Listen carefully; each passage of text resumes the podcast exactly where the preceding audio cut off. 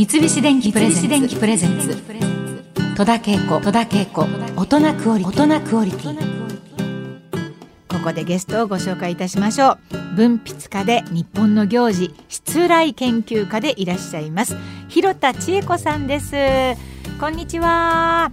こんにちは。どうも。今日はあの回線でつながっている状態なんですけれどもよろしくお願いいたします、はい、よろしくお願いいたします。先ほどちょっと画面でご挨拶させていただきましたけれどもあの、はい、素敵なお着物を着ていらっしゃって今日は。そして和室にいらっしゃるということで。普段はあのお着物は割と頻繁にお召しになっているんでしょうか？そうですね、うん、逆に洋服を着てるとああ洋服着てるって驚かれることがあるので。そうですかね。割と多いですね。拝見したちょっと和室は後ろにもなんか素敵な和ダンスのようなものが置かれていて、はい、ねさあ広田さんは横須賀の在住で、その築80年の日本家屋スタジオを構え世代を超えた参加者が集う季節の失礼教室を主催されているということで、はい、どういった感じのことを習うんでしょうか、まあ、大体年間10回なんですけれども、はい、節分とかお正月とか、うんうん、まあ、そういった行事ごとのお話をまずさせていただいて、でその後それにちなむ、あのお供え物とかの飾り物しつらいを作るという、まあ、簡単に言うとそんな教室になっています。まあ、お正月ですとしめ縄とかですね。はい。あの食べるものなんかはどうですか？あの話を聞いて失礼を作るとちょっとねこうほっとしていただく、うん、その後ほっとしていただく時間を作って、うん、まあ、季節のお茶、はい、あの2月ですと椿椿の蜜茶とか、うんうんうん、まあ、そういう季節をこう感じられるようなものをちょっとお茶菓子をいただいてというそういう時間もあります。いろんな教室あると思うんですけれども、はい、私のところではやっぱり古くからあるその習わしとか、その行事を行う意味っていうのがやっぱり、時代によって全然違ったりするんですね。はい。い。ろんな時代の習わしはどん。な発想が元になっていたのかとか、まあ、そういうことをね紐解いていく感じですね。あの広田さんご自身があのそもそもこういった日本の行事とか失礼を研究されるようになったあるいは好きになったきっかけというのはどんなことだったんでしょうか？今思うのは、まあ、父の記憶っていうのが大きいかなというふうにお父さん、はい。はい、はい、思っています。うんうん、っていうのも、はい、うちでは、お正月飾りの係が父だったんですね。うん、おお父さんが。まあ、寒い中で飾り付けをするんですけれども、うん、まあ、本当に丁寧に楽しそうに飾り付けをしていたんですね。えー、素敵ですね。それはあの 例えば門松とかあのしめ縄とか、はい、そういったお飾りですか？そうですね。私は北海道出身なので、はい。なんかこう天井にね持ち飾りみたいなのを作るんです。でそれをねこう嬉しそうにこう買いに行ってこう昆布を畳んだりとかして準備するんですけれども。あんまりねこう喜怒哀楽を表に出さないっていうそういうタイプの人だったんですけれども、はいはい、なんかその時ばかりはこう一生懸命なんかこう嬉しそうにやるので まあ、とにかくその姿っていうのが記憶に刻まれているんですね。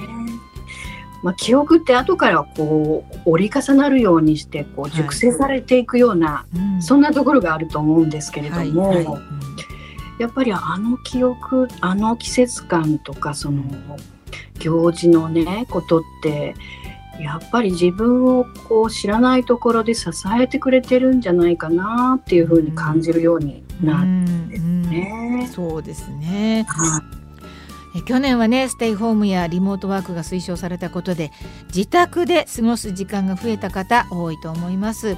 まあ、はい、あのこういったおうち時間があの増えてきてその時間をね楽しむためにも、まあ、季節の行事を楽しむっていうことも大切なんじゃないかなというふうに皆さん思ってると思うんですけれどもこの季節の行事に、えー、込められた祈りの形が失礼というふうに呼ばれてるそうなんですけれどもこの失礼っていうのはどんな感じでしょうか？辞書なんかを引くと,、はい。えー、と支度をすることとか、うんうんうん。あとは平安時代の宮中の晴れの日とか儀式の日とかに、うん。なんかこうお部屋の中を飾るそうでとかすね失礼るっていうね、言葉で、はい。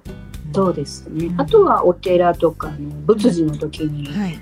やっぱり空間を飾り付けしたりとかするっていうふうに書いてあるんですけれども、はいはい。まあ、私自身の定義っていうかあの考えはまあ祈りの形だなっていうふうに思っていて、うんもっと砕けて言うと気持ちを形に表したものうん。みたいな、うんうんそんな感じがあります。はい。まあ、例えばその祈りの形とか気持ちってまあ本当に人それぞれで、まあ、自由に、あのやっていいものだというふうにも思えるんですけれどもええ。私の中の失礼っていうのは受け継がれてきたものがうん。一つその失礼のほっとするものがどっかあるなというふうに思うんですよね。独創的なものもまあ楽しいかもしれないけれども、おっしゃる通り、型のなんかこう、長い年月こう引き継がれてきたものっていうのがはいね安心感あると思います。ですね。やっぱりその古いことを踏まえつつも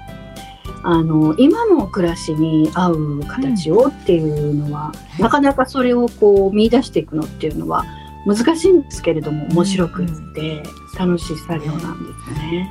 あの広田さんお正月の失礼であの広田さんご自身が大切にされているのはどんなことでしょうか？私が大事にしているっていうことはやっぱりその時自分が願いたいこととか、うんこう気持ちを込めたいって思ってることってなんだろうって一旦こう考えてみるっていうことを大事にうん。自分もしているし、うん。教室でもお伝えしてるんですね。なので、うん。お正月も同じなんですけれども、そうですか。そうですね。うん。